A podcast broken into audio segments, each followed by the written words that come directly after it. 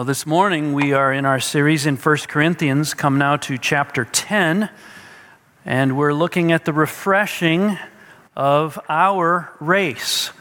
More specifically, knowing how others ran their race teaches us how to run our race. So, we're going to be looking at, uh, Paul's going to give some Old Testament examples of how people have run their race, and I'll let you in a little secret it's a 100% failure, okay? And it's an example so that we don't fail in the running of our race, that we're successful in the running of the race that Jesus Christ has marked out for us. Now, it's important that we know how other people ran their race because it really does help us run ours.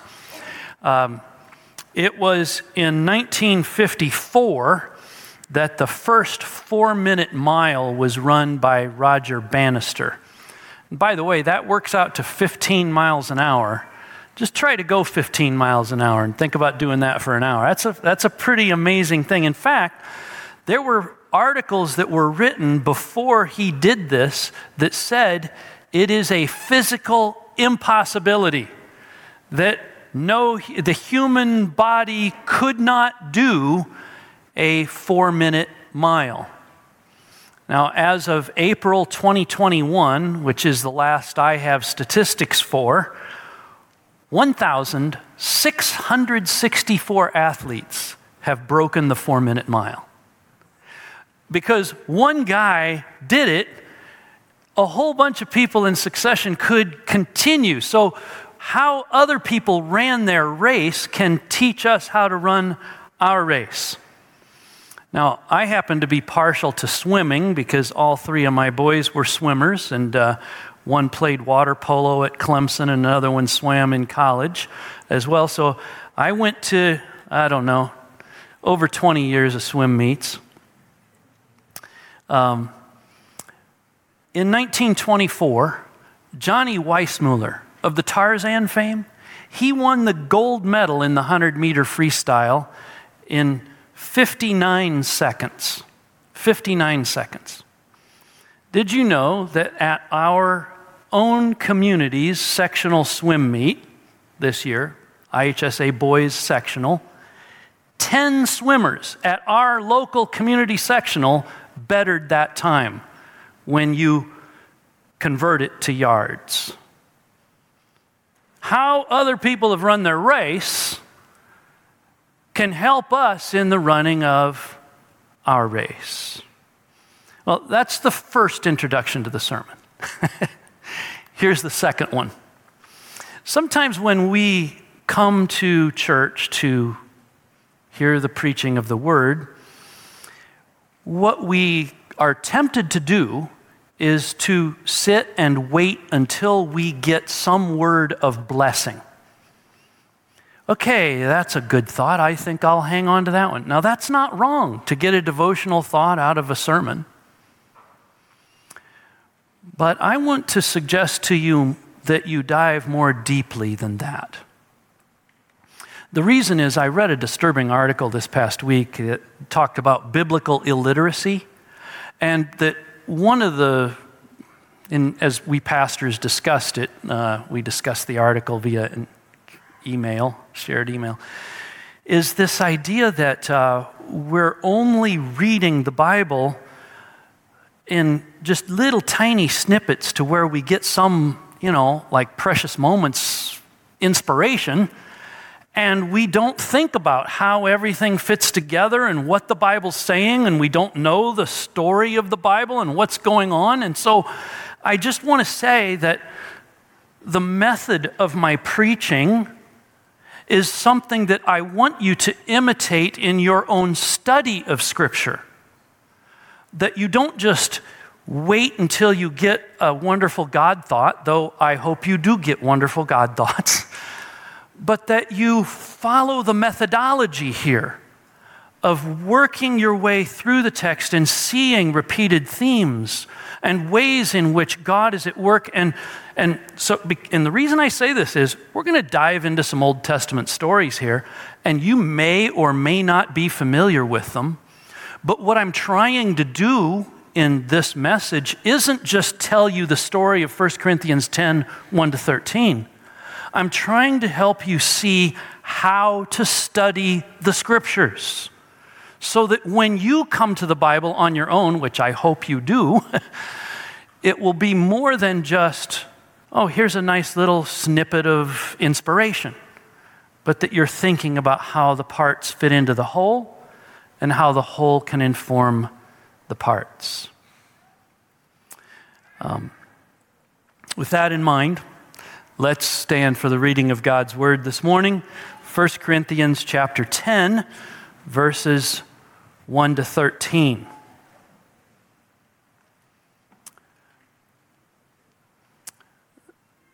For I do not want you to be unaware, brothers, that our fathers were all under the cloud and all passed through the sea, and all were baptized into Moses in the cloud and in the sea, and all ate the same spiritual food and all drank the same spiritual drink, for they drank from the spiritual rock that followed them, and the rock was Christ. Nevertheless, with most of them,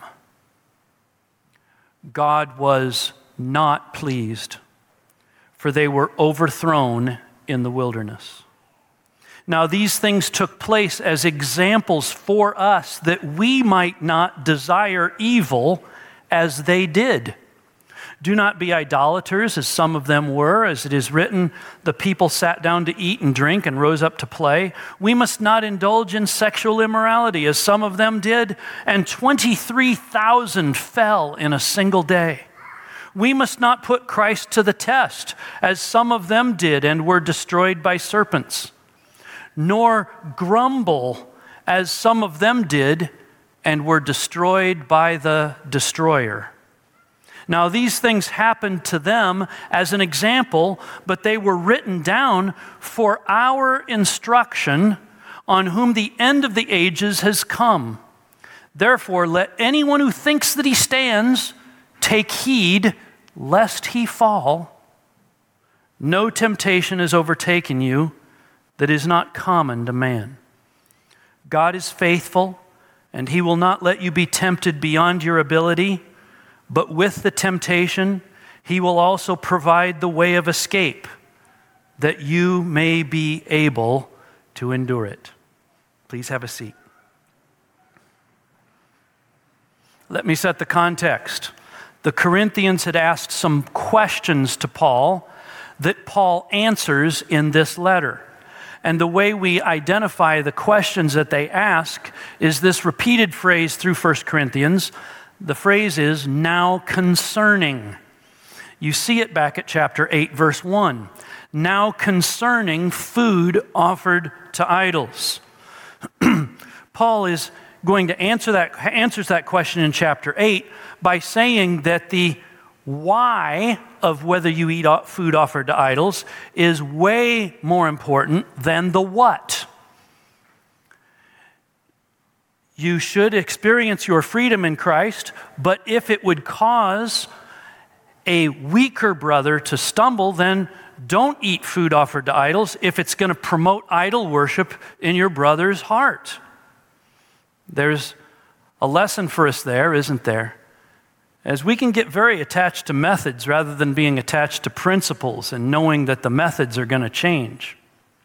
So then in chapter 9, Paul describes uh, the privileges and responsibilities, and then the sacrifice and discipline of Christian leadership. So it's all about Christian leadership in chapter 9. He concludes chapter 9 with this appeal to run our race of the Christian life in a way to win the prize. Run that you may obtain the prize, chapter 9, verse 24. So, Chapter 10 opens with more on this theme of running our race. Only this time, it's the lessons that we can gain from prior runners. So, whether it's food offered to idols or the privileges that Paul says belong to a Christian leader and then not taking those privileges but rather sacrificing them for a bigger cause, the issue is not about the what as, it, as much as it is about the why, that we may run our race to the finish. And there is a foolishness of thinking that the race is over when it is not. So, verses 1 through 5 running to win the prize requires knowledge that's gained by studying other runners. In verse 1, he says, We don't want you to be unaware, brothers. We want you to know the Old Testament, that our fathers were all under the cloud, all passed through the sea. This is a description in the history of Israel. And you might say to me, Well, wait a minute, wasn't most of the Corinthian church Gentile? Yes. And yet, Paul refers to the Old Testament people as our fathers. Why? Because there is a continuity from Israel to the church. Not that the church replaces Israel, but that the lessons learned from Israel should be learned by the church in the running of our races. So, under the cloud, that's a pillar of cloud that led the Israelites, all passed through the sea, that is, that great Red Sea experience where they were rescued from the Egyptian army. He now gives two analogies. Paul gives two examples of these prior races run.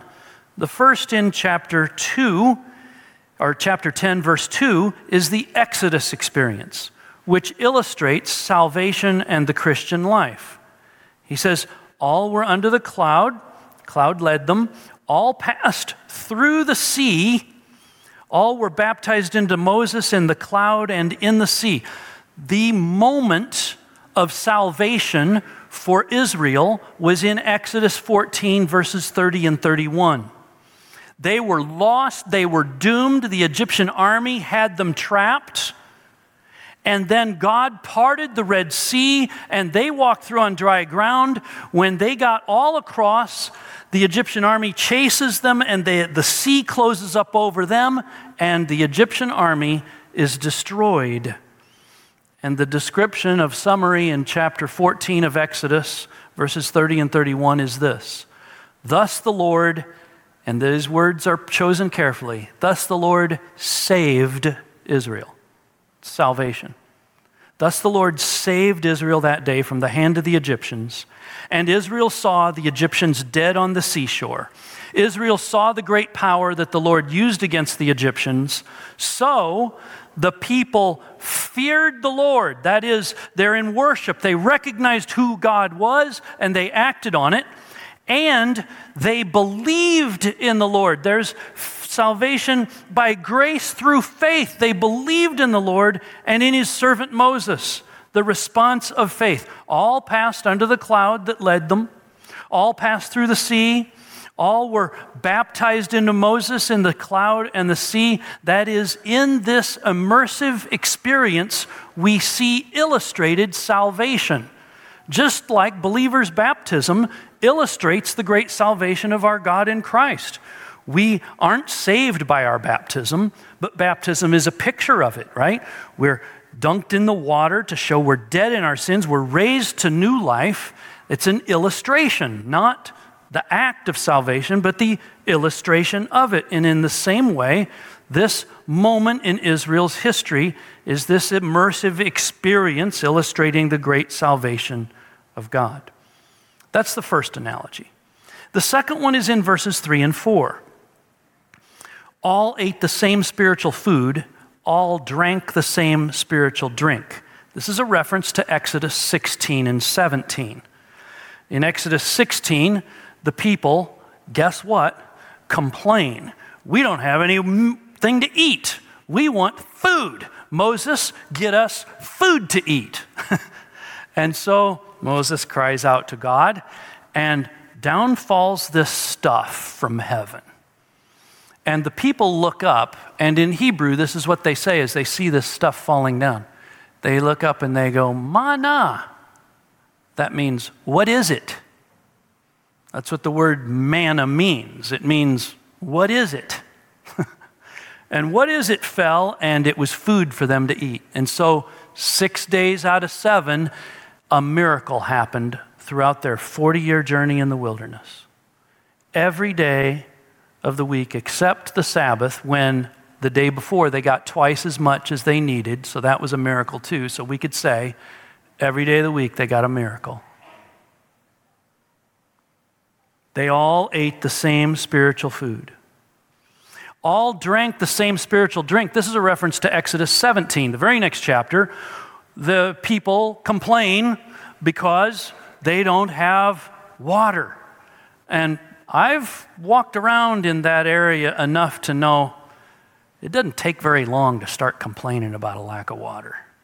In fact, one time I took a group on, in this area, and um, we're walking along, and all of a sudden people are getting a little snippy and snappy, you know. They're starting to snip and snap at each other. When are we going to be done? Where's the bus? Like the bus is this glorious thing that you've paid these thousands of dollars to go to, right? Doesn't take long. And and and here at that moment, God tells Moses, hit the rock. And he hits the rock and it gushes forth water. Again, a miracle. They all ate the same spiritual food, all drank the same spiritual drink. In fact, Israel's salvation is illustrated by manna and water from a rock, and it's actually accomplished by the Messiah. Do you see it there at the end of verse 4? That, that spiritual rock that followed him, and the rock was Christ. Not some physical rock, there's a rock that was Jesus, the Messiah. So he's drawing an illustrative conclusion to the Christian life. We walk through our Christian life complaining, God supplies. We complain, God supplies. And who is it that's doing the supplying all along? It's Jesus. Now, how much the average Israelite understood that, I don't know. But I do know Moses understood it. Moses understood that it was Jesus Christ that he was serving. And in order to prove that to you, I'm going to take you on a little journey through the New Testament now to show you how Moses had a very good understanding of Jesus as Messiah. The first one is in Luke 9 29, the Transfiguration. Jesus is praying, and the appearance of his face is altered, and his clothing becomes dazzling white, and two men are talking with Jesus. Moses and Elijah, who appeared in glory and spoke of his departure, which he was about to accomplish at Jerusalem. So Moses understood who Jesus was and what he was doing and where he was going to go. At least by the time he arrived in heaven, right? You might say, well, yeah, he got all that knowledge up in heaven after he died. Oh, contraire, dear brother and sister. Go to Luke 24, verse 26 and Jesus is risen from the dead, and he's walking with two disciples who don't recognize Jesus. And Jesus is explaining to them was it not necessary that the Christ, same word, the Christ, should suffer these things and enter into his glory? And beginning with Moses, and all the prophets, he interpreted to them in all the scriptures the things concerning himself. So Jesus taught that Moses understood that Moses was serving Christ. How about Philip's testimony in John chapter 1, verse 44? Philip was from Bethsaida, the city of Andrew and Peter. Philip found Nathanael and said to him, We have found him of whom Moses in the law and also the prophets wrote, Jesus of Nazareth. How about Jesus teaching? John chapter 3, no one has ascended into heaven except he who descended from heaven, the Son of Man. And as Moses lifted up the serpent in the wilderness, so must the Son of Man be lifted up, that whoever believes in him may have eternal life. Or Jesus teaching in John 5 44. How can you believe when you receive glory from one another and do not seek the glory that comes from the only God? Do not think that I will accuse you to the Father. There is one who accuses you Moses, on whom you set your hope. For if you believed Moses, you would believe me, for he wrote of me. I don't know how much the Israelites understood. Moses understood what he was doing. He's serving Christ. Peter's preaching in Acts chapter 3 Repent, therefore, turn back, that your sins may be blotted out, that times of refreshing may come from the presence of the Lord, and that he may send the Christ appointed for you, Jesus, whom heaven must receive until the time for restoring of all things, about which God spoke by the mouth of his holy prophets long ago. Moses said, The Lord God will raise up for you a prophet like me from your brothers. You shall listen to him in whatever he tells you. How about Paul's preaching? Acts 26, verse 21. Paul says, For this reason, the Jews seized me in the temple and tried to kill me. To this day, I've had the help that comes from God, and so I stand here testifying both to small and great, saying nothing but what the prophets and Moses said would come to pass that the Christ must suffer, and that by being the first to rise from the dead, he would proclaim light to both our people and to the nations. Two more. Paul's preaching Acts 28. When they appointed a day for him, they came to him at his lodging in greater numbers. From morning till evening, he expounded to them, testifying to the kingdom of God and trying to convince them about Jesus, both from the law of Moses and from the prophets. And lastly, it is indeed the proclamation of heaven that Moses understood that he was serving Jesus Christ. Revelation 15, verse 2 I saw what appeared to be a sea of glass mingled with fire, and also those who had conquered the beast and its image and the number of its name, standing beside the sea of glass with harps of God in their hands. And they sang the song of Moses, the servant of God, and the song of the Lamb, saying, Great and amazing are your deeds, O Lord God the Almighty. Just and true are your ways, O King of the nations. Who will not fear, O Lord, and glorify your name? For you alone are holy. All nations will come to you, for your righteous acts have been revealed. You see, it may be unclear to us how much the average Israelite was aware of this. I think they were probably more aware than we would expect. But the testimony of the New Testament is universal and compelling. Moses taught and understood that he was serving Christ, not some physical rock that he was hitting. Now, there's an important thing to note here. As I mentioned, Israel experienced the miraculous on a daily basis. Can you imagine what it'd been like to have experienced a miracle every day? There's a cloud that shows you where to go. And at night, it's a pillar of fire that just shows up and shows you where to go. Every day, you are fed by amazingly nutritious stuff that falls down from heaven that sustained a people for over for 40 years. Israel experienced the miraculous on a daily basis.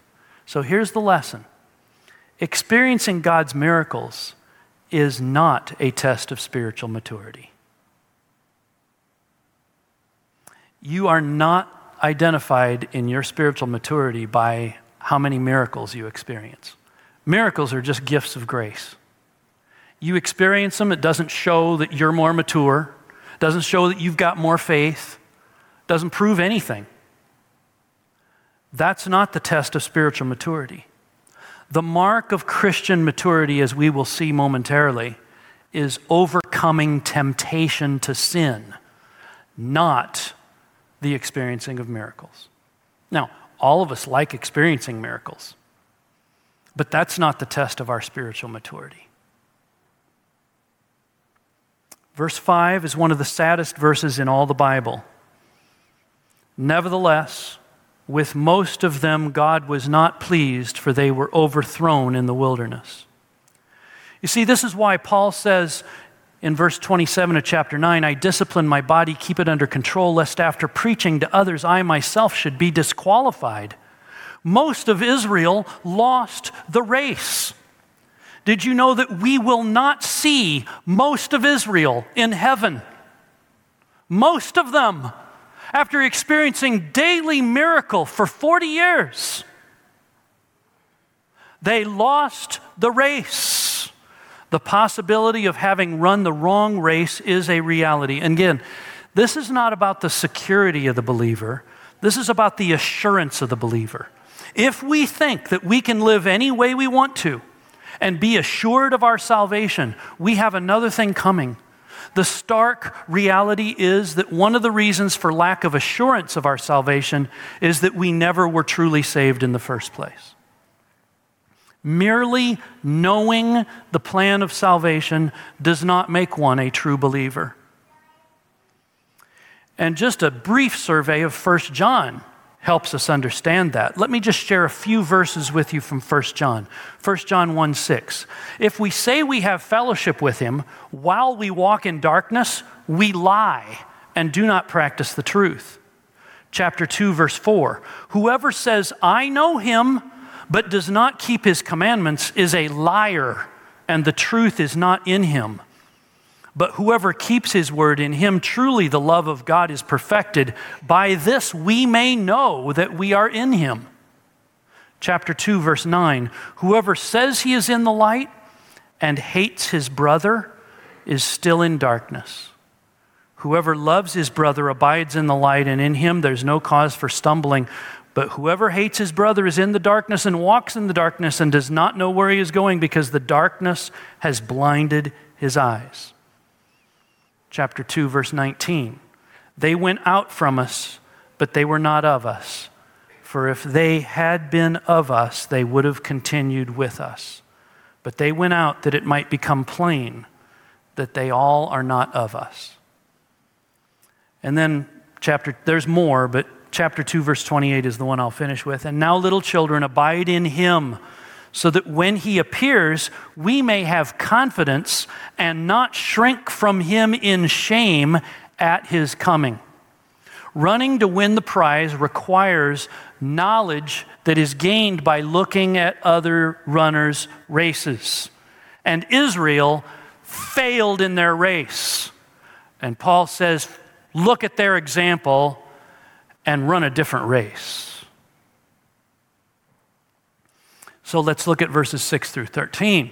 Running to win the prize requires remembering the lessons of previous races. What specifically are the lessons we should learn from Israel?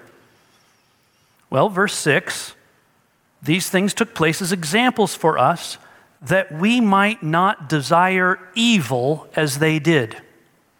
You see, when we remember the examples of Israel, it leads to the prevention of the same errors. We won't make the same mistakes they make. And the main one is to not set our hearts on evil.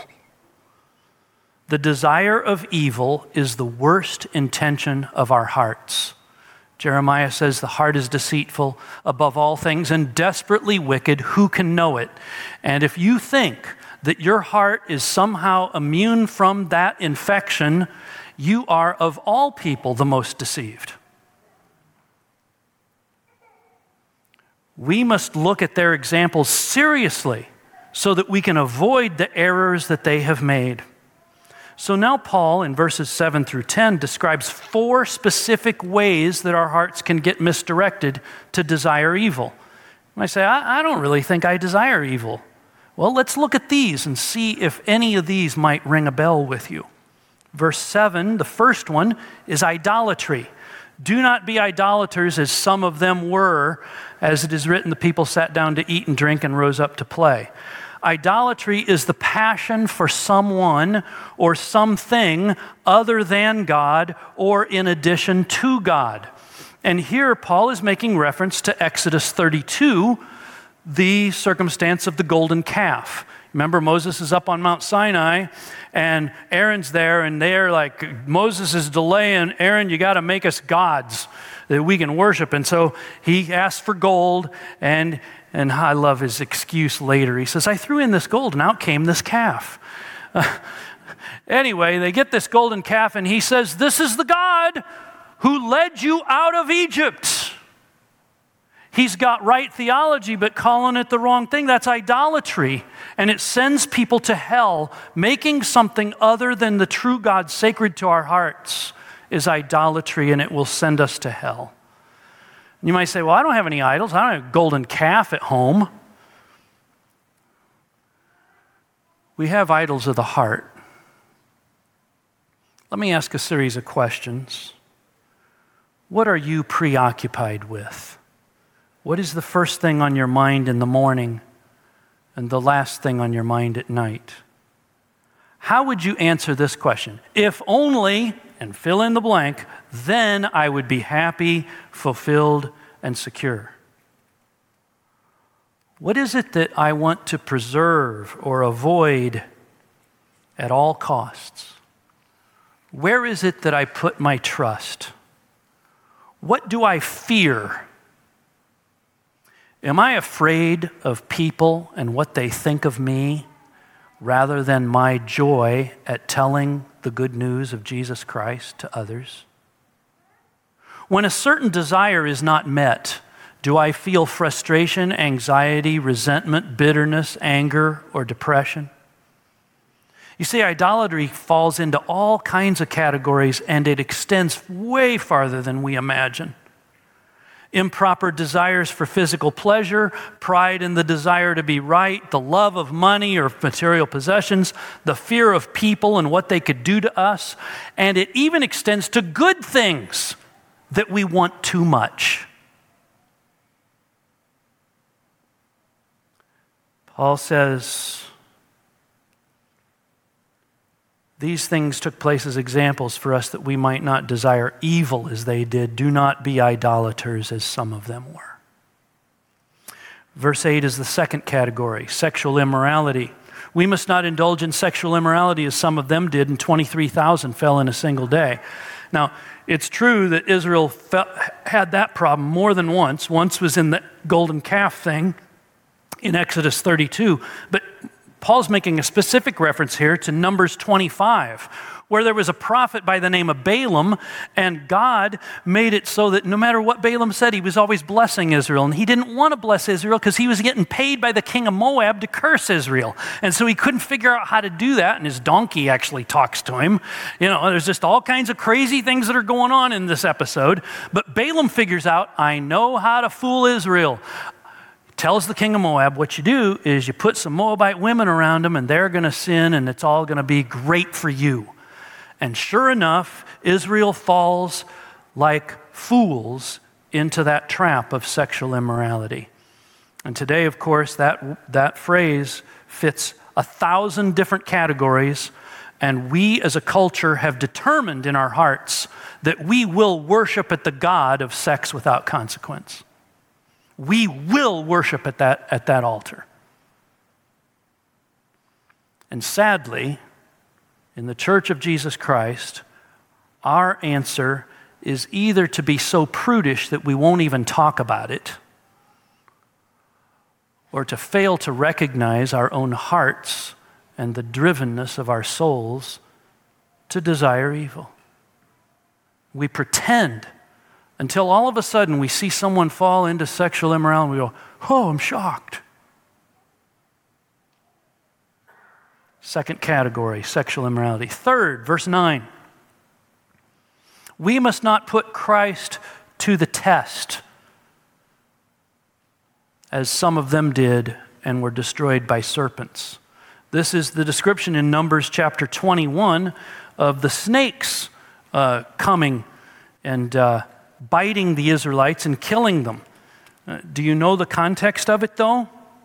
The context is that Israel spoke against God and spoke against Moses, and they said, Why have you brought us out of Egypt to die in the wilderness? For there is no food and no water, and we loathe this worthless food, this miraculous provision that God had made for them every day. They go, We hate it.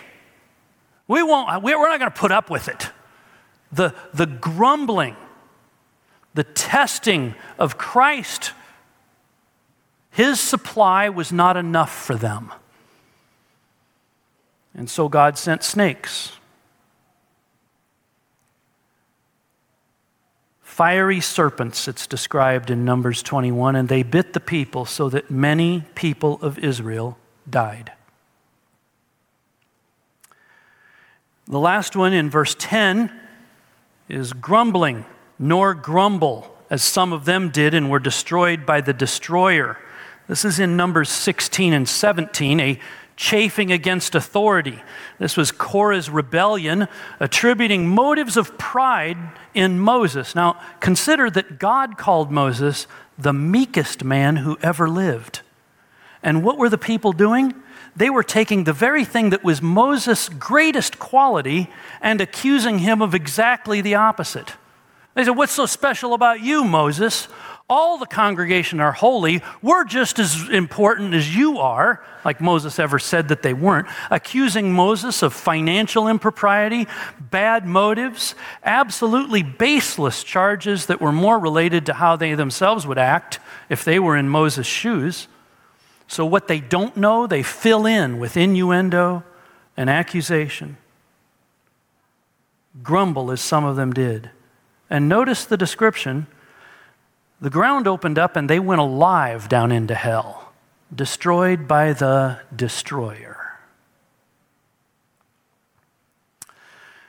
Those are the four categories idolatry, sexual immorality, testing Christ, and grumbling. We see their examples in order that we might not desire evil as they did. Running to win the prize requires remembering the lessons of previous races.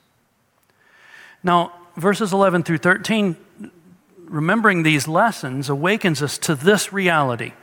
Like it or not, we are in the race. You might say, Can I just not run? Nope. not an option. You are in a race if you're a Christian, if you're not a Christian, you are in the race of life. It's not an option. The very fact of your existence means you're in the race. But look at verse 11. It says, Now these things happened to them as an example, but they were written down, so the preserved word of God, for our instruction they're for us who are believers in Jesus, on whom the end of the ages has come. We have the privilege of living at the very end of the age. The next great thing that's happening is going to usher in the kingdom of God. What a blessing, what a privilege to run our race at this moment in time. If we're thinking, oh man, if only the things weren't so bad. Listen, Jesus promised things are going to get horrible before the end comes. So, as they get horrible, what should we do? Look up, our redemption is drawing near, dear brother and sister. On whom the end of the ages has come. Don't miss out on your race. Don't get comfortable. Don't think, well, I've run for a long time. It's time for me to relax now.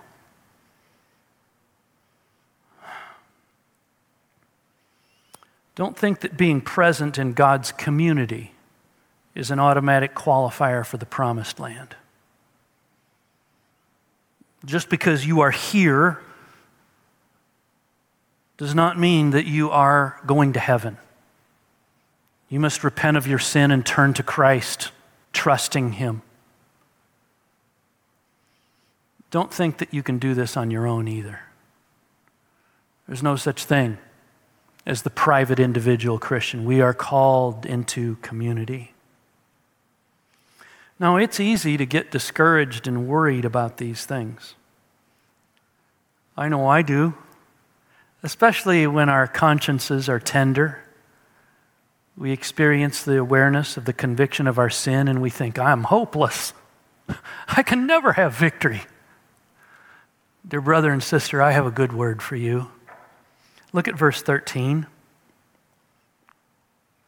No temptation has overtaken you that is not common to man. Others have had the same race challenges as you have had. Now, we all have different temptations of various kinds. Some are more tempting to us than they are to others, and temptations of others are not all that tempting to us. Sometimes we look at a person and we go, why, why would you be tempted by that? right?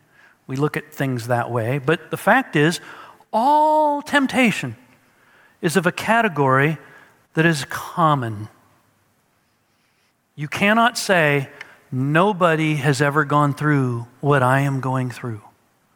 God has designed his world that way in the area of temptation that you are not alone. You are not alone. Secondly, verse 13 God is faithful.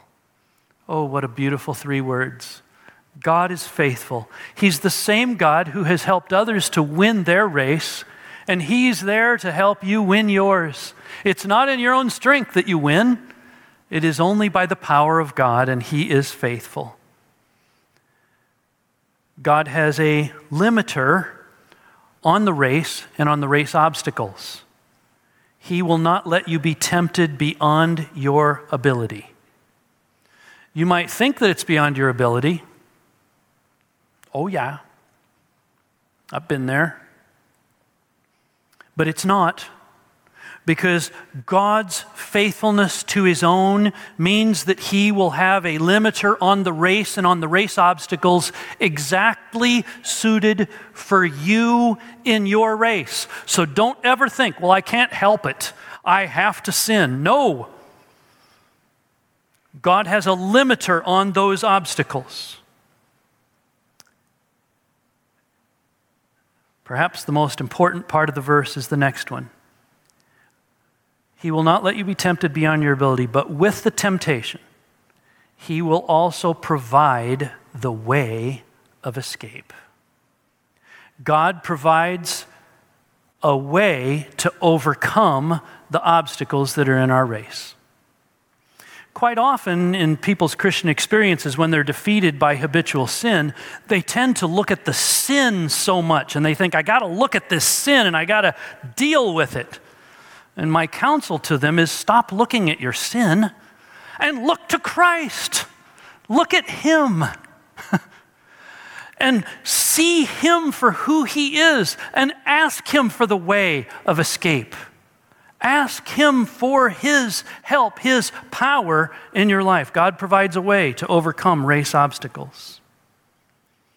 And then this last word, that you may be able to endure it. The way that God gives us in overcoming temptation is not by eliminating the temptation from our lives.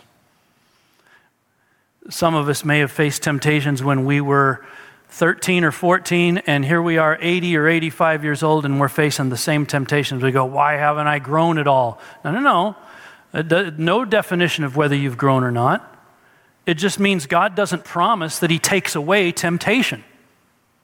What He promises is that you can stand up under the temptation. There is victory for us if we will take hold of it. And so, my appeal to you, brothers and sisters, is to run your race to the finish. And there's foolishness in thinking that the race is over before it's over. We can get cocky as Christians, thinking, you know, I got my life pretty well settled. I've got where I want to live, how I want to do it, and my kids and everything, you know, I've got it all kind of worked out here. And we start celebrating that's the moment when Satan is going to grab a hold of you. I got a little video to share with you to show you how important it is not to celebrate too soon. Take my word for it. There's a moral to this. Uh, yeah, maybe next time wait that extra second before celebrating. A college track star learned the dangers of premature celebration. A runner from the University of Oregon thought he had the race locked up, started waving, pumping up the crowd and he was passed by a runner from the University of Washington in the final seconds, not just the final seconds, the difference with a tenth of a second. The University of Washington wins. Yeah, uh, just a bit of a disappointment there. Yeah, just a real disappointment there.